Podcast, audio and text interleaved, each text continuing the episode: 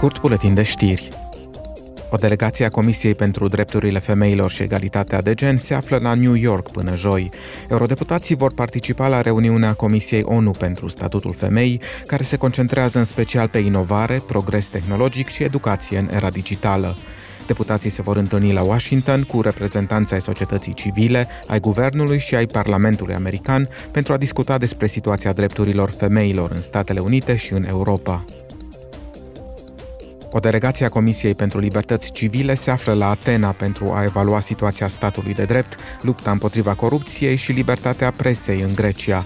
Eurodeputații se vor întâlni cu membrii ai guvernului, ai sistemului judiciar și ai agenției de informații. Sunt programate și reuniuni cu companii care produc și comercializează programe informatice de spionaj, cu jurnaliști, ONG-uri, precum și cu Poliția de Frontieră și Agenția Europeană Frontex. Vizita se va încheia mâine.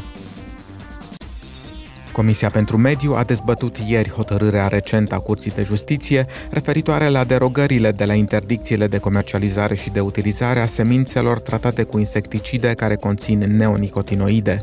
Eurodeputații au discutat și despre revizuirea inițiativei Uniunii privind polenizatorii, prin care se dorește să se combată declinul polenizatorilor sălbatici.